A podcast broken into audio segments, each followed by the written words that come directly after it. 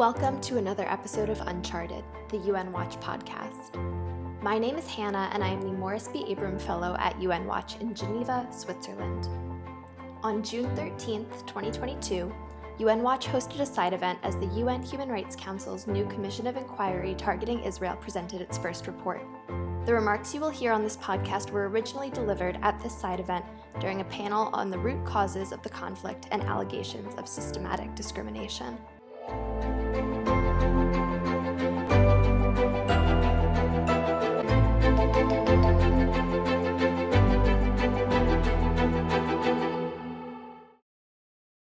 Panel's first speaker was Anne Herzberg.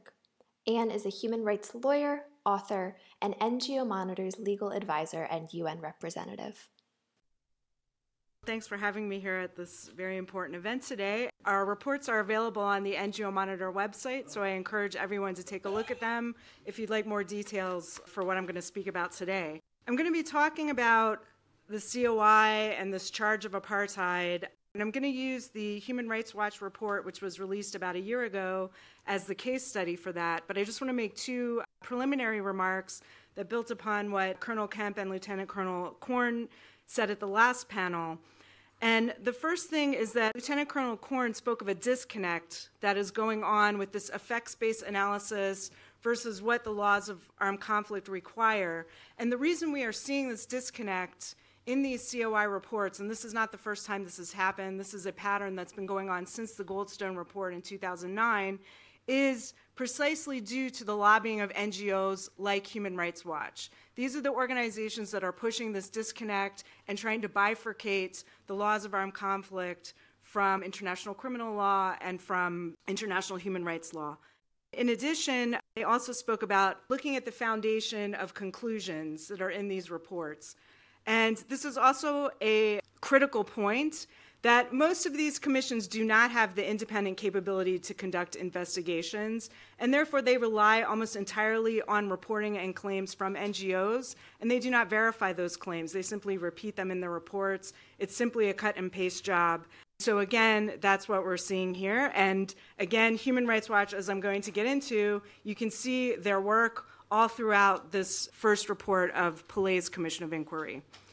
Now, the key purpose, or one of the key purposes of the Pillet Commission, is to set the stage to accuse Israel of apartheid.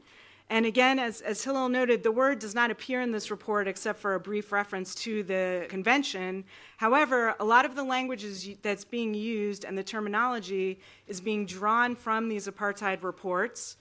And they're setting up the argument, they're echoing a lot of the arguments that are seen in these reports. And I'm going to get into a little bit of the background, which I think is very important because I think that's going to clue us in as to when they are going to put these accusations clearly in their subsequent reports. And I also just want to highlight that on Thursday this week, the Committee on the Inalienable Rights of the Palestinian People in New York is hosting a conference on apartheid with Agnes Callamard, who is the executive director of Amnesty International, as well as Prince Zeid, who is the former High Commissioner for Human Rights. So, lest anyone think, oh, apartheid was not in this report, that is not on the agenda anymore, it is clear that that is on the UN agenda. They're just building up their case for it. So, it's very important to take note of all of these details that are happening on the sidelines. Now, two background events have taken place, which is why Human Rights Watch issued its report when it did and why Human Rights Watch's report was influential. Number one, in 2019, the prosecutor of the International Criminal Court filed with the pretrial chamber of the ICC a request to confirm jurisdiction to open a full investigation in the situation of Palestine, even though Israel is not a member of the ICC. And in February 2021, the pretrial chamber agreed in a controversial two to one decision to confirm that jurisdiction. So the prosecutor in March opened a full investigation. And in the Rome Statute, which is the governing treaty of the ICC, there is a crime against humanity of apartheid. Secondly, in April 2021, the Committee on the Elimination of Racial Discrimination decided that it had, had jurisdiction to hear a 2018 complaint filed by the Palestinians accusing Israel of discrimination and apartheid. This was the first time this procedure has ever been used, And the Office of Legal Affairs of the UN did not agree that the CERD had jurisdiction. Nevertheless, the CERD decided to go ahead. And they actually convened their first hearings a few weeks ago. So, Human Rights Watch's report needs to be seen in this context. The report was issued in April 2021, and time to take advantage of these developments. And when you look at the recommendations of HRW's report, you will see how it ended up influencing what happened. So, when the conflict broke out, not as the report says with the incidents in Sheikh Jarrah, what they conveniently leave out of the report is actually why did the conflict start? In April 2021, in the lead up to Ramadan, there was an increasing incitement campaign by the PA and by Hamas targeting Jews and revolving around the Temple Mount. And there were a series of attacks on visibly Orthodox Jews by Palestinians, and these attacks were being filmed and posted on TikTok, which was leading to a spate of attacks. And then that led to a bunch of rioting on the Temple Mount. Then we had the Sheikh Jarrah protests, and then the rockets were fired on Jerusalem, the six rockets. That is why the conflict then grew in intensity. But the council used this conflict then as a perfect pretext, and then coupled with HRW's report, to instead investigate what they call the root causes of the conflict, including systemic discrimination. Now, I'm going to read to you two recommendations that were in HRW's report. First, quote, support the establishment of a commission of inquiry by the UN to investigate all forms of systemic discrimination or repression based on group identity in Israel or the OPT. That's one recommendation. Second one, quote, established through the UN an international commission of inquiry to investigate systemic discrimination and repression based on group identity. The inquiry should be mandated to establish and analyze the facts and, where applicable, identify those responsible for serious crimes, including apartheid and persecution, with a view to ensure that the perpetrators of violations are held accountable, as well as collect and preserve evidence related to abuses for future use by credible judicial institutions. The inquiry's mandate should be sufficiently broad to cover the role of other actors, including companies and officials of other states. And lo and behold, this mirrors the mandate to a T of the COI. We have, by their own admission, if you look at their FAQs on the website, they admit it's the most unprecedented, broad based inquiry that the Human Rights Council has ever had. And they've set up this inquiry to collect evidence, that they hope to send to the ICC and that they hope will be preserved for use in domestic cases across the globe. So you can see how the recommendations in their report fit in perfectly to what the Human Rights Council was doing. Now, to turn to the report itself, I'm just going to highlight a few aspects of it. Uh, the release of the report was accompanied by a massive PR campaign promoting the narrative that previously the apartheid charge had only been confined to a few radical actors, but things had gotten so bad that a threshold had been crossed, and now mainstream groups like Human Rights Watch could no longer remain silent. But in fact, the charge has a very long history rooted in Arab and Soviet propaganda, and again, that's in our reports. And we're actually doing a lot more writing on this, and we're going to be publishing subsequent reports during the next year. Human Rights Watch report was actually basically a recycling of a report by Palestinian activists and UN rapporteur John Dugard in 2009. So they were basically recycling this 10 year old report. And it's critical to note in the report, it is based on an invented law of apartheid that is aimed at decontextualizing apartheid from what occurred in South Africa from 1948 to 1994, give or take. And it's essentially what I call a Franken definition of apartheid. It mashes together the aspects of various legal instruments notably the 1973 Apartheid Convention and the ICC Rome Statute. It fudges the concept of race to uh, accuse Israel and Jews of racial discrimination. And also, the concept of race is integral to the definition of apartheid. And it also equates the concept of domination, which is another core element of the crime, with simply that of control, rather than Again, stripping the notion of aggravated racial discrimination that is key to the crime of apartheid. Another pernicious aspect in the HRW report, and this is clearly echoed in Pillay's report, is that while it claims to only be accusing at this time, note at this time, of Israel practicing apartheid in the West Bank, Gaza, and, Jeru- and East Jerusalem, A significant chunk of HRW's report focuses on supposed policies that are taking place in Israel. And again, we see this in Pillay's report. And there are many factual errors and distortions. And really, to do a comprehensive debunking of these claims would require hundreds, if not thousands, of pages. Again, you can go to our reports to see some of this debunking. But also, primarily, it's erasing the history of the conflict and taking out the security context. It also ignores over time that the government has taken measures to ameliorate policies and practices that could be discriminatory and the types of policies that are present in every country of this world. There is no country in this world that does not have discriminatory practices and policies and can do better. But the core point of what HRW is doing is it's basing its legal claim of apartheid on the core foundational features of Israel as the nation state of the Jewish people, most prominently the law of return. So, in other words, the entire report is aimed at attacking the legitimacy of the international legal foundations of the Jewish state. And you see this in its most extreme form in the Amnesty International report that came out in February and that was adopted by Michael Lynk in his March 2022 report to the Council. HRW's recommendations in the report are clearly in line with this goal. So they call for extensive BDS measures by the entire international community like apartheid South Africa. And what do we know about that campaign? That campaign was meant to eliminate the regime. And that's why they're adopting an apartheid South Africa campaign towards Israel, because that's the goal. They call on the PA to end security cooperation with Israel, and they also demand that Israel implement a so called right of return, which again would eliminate Israel as a Jewish state.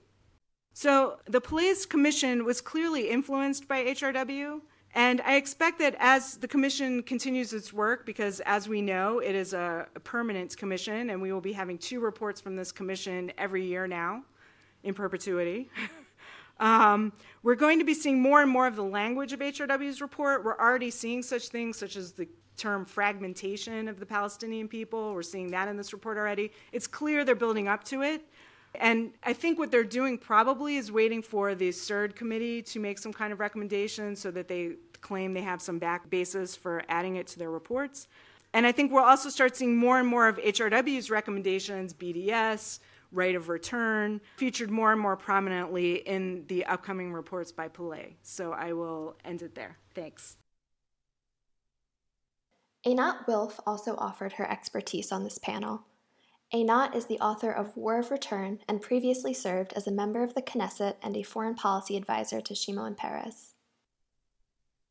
Thank you, and thank you for the honor of uh, being with UN Watch, and especially in this panel to be with such impressive and courageous warriors. So, thank you.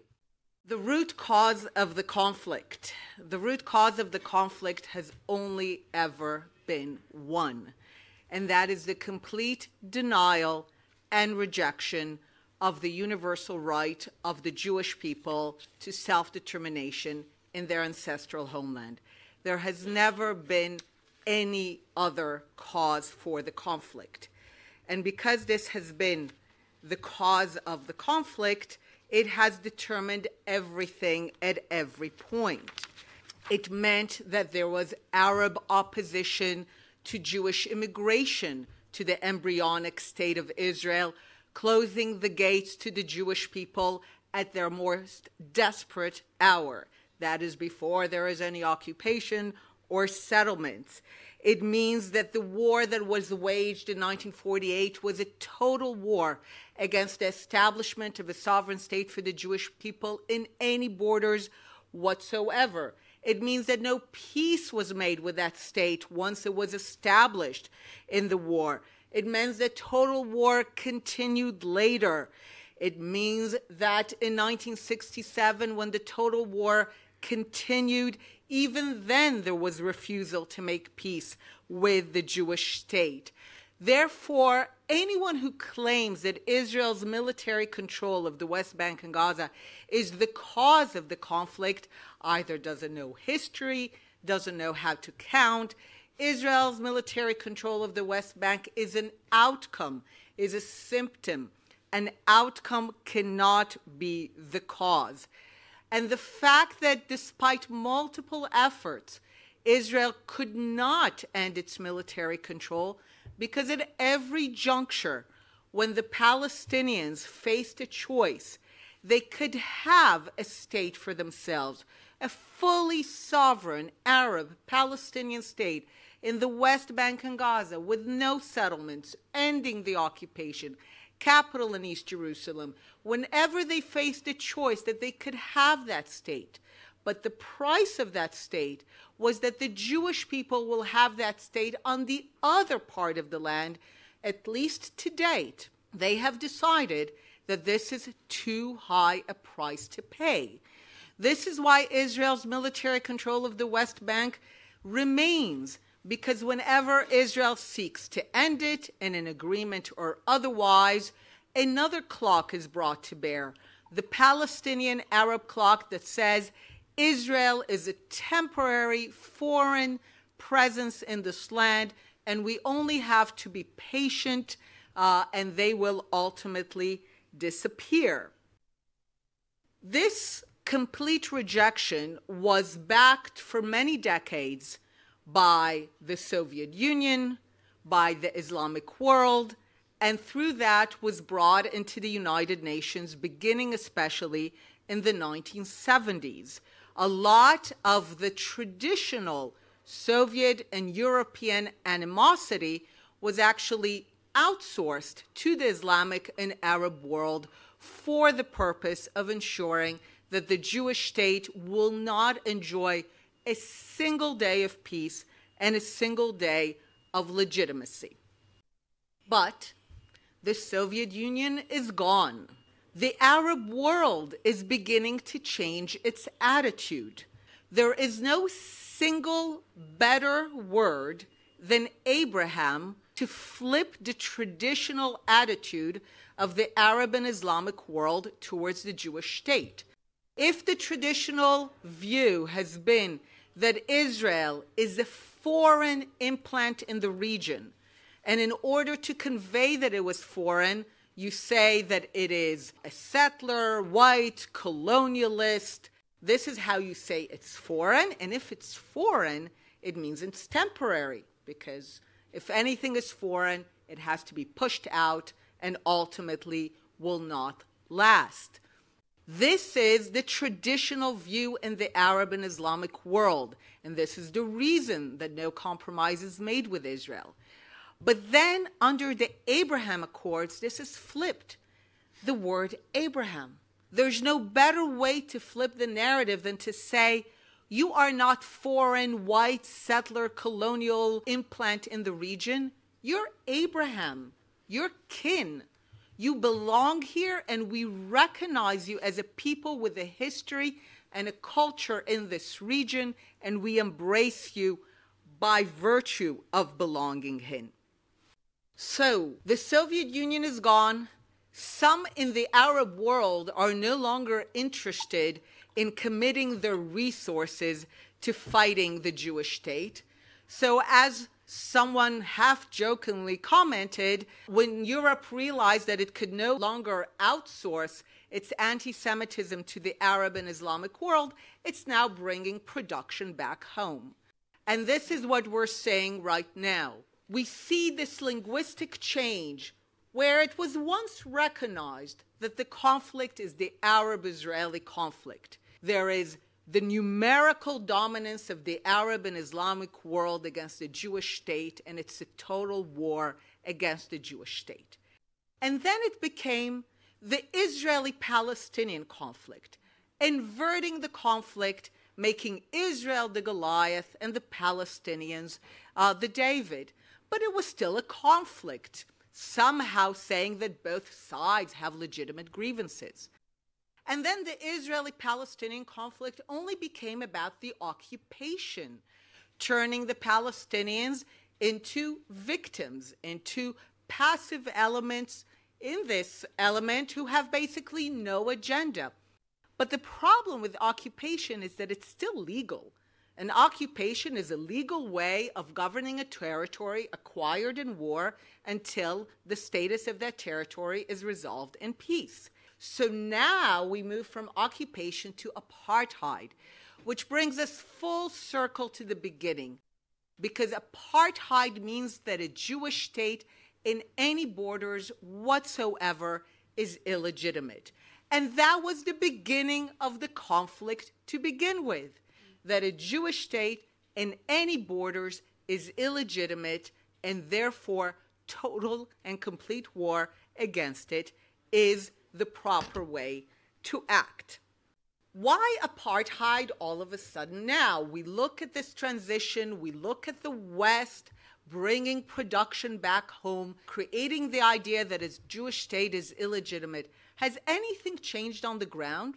Absolutely nothing. If anything, things have changed for the better. But all of a sudden, you have several organizations all saying the same things. If you try to ask yourselves, oh, what is the objective reason? You will not find an objective reason. The only way to understand it is to understand that the human rights regime, as much as it has noble ideals, it has also established itself as a modern secular church with some of the beautiful ideals, but also with the same sinister notion that the Jews are always to blame. And the human rights is now the secular church of many, and they are telling them, as the secular church, those are the people that are always at sin. They have a perpetual sin. This is why the current commission of inquiry is perpetual, because the Jewish state is always a sin. It does not matter what it did yesterday or today or tomorrow. This is a sin. And through that, the human rights world elevate itself once more to being, to having the mantle of the secular church. It is by now a theological obsession with the Jews and the Jewish state, which is why we are participating in the equivalent of the medieval debates, when the Jews had to debate against Christianity, and when they won the debate, they were massacred, and when they lost the debate, they were massacred. And this is but a modern reiteration of these medieval debates with the happy change that we can now protect ourselves. But to end on an optimistic note, because so much of this is perennial, about a few years ago, there was an interview in a documentary with someone who was still alive of the perpetrators of the Munich massacre, the Palestinian kidnapping, torture, and attack of Israeli athletes in the 1972 Munich Olympics, a high point in the moment of putting the Palestinian so called cause on the international stage. And the perpetrator was very much proud of it. He said, This has been our greatest achievement. Beginning at that moment, we have placed the Palestinian cause on the international stage. And I thought to myself, very well, a great achievement in your world. And what sense? What have you achieved since? And I think this goes to the core issue. As long as the Palestinian cause remains as a top priority the non existence of the Jewish state, it will continue to fail because this is a destructive cause and this is a cause that brings nothing good to the world. The day that the Palestinians will finally adopt a constructive cause, a cause that is to build a Palestinian state next to Israel rather than instead of Israel, that is the day that they will both have their state and that we will all have peace. But to get to that point, they have to extract themselves from being the servants of the ancient hatred of so much in Europe against the idea of the Jews being sovereign, equal, and masters of their fate. Thank you. Thank you for listening to Uncharted, the UN Watch podcast. See you next time.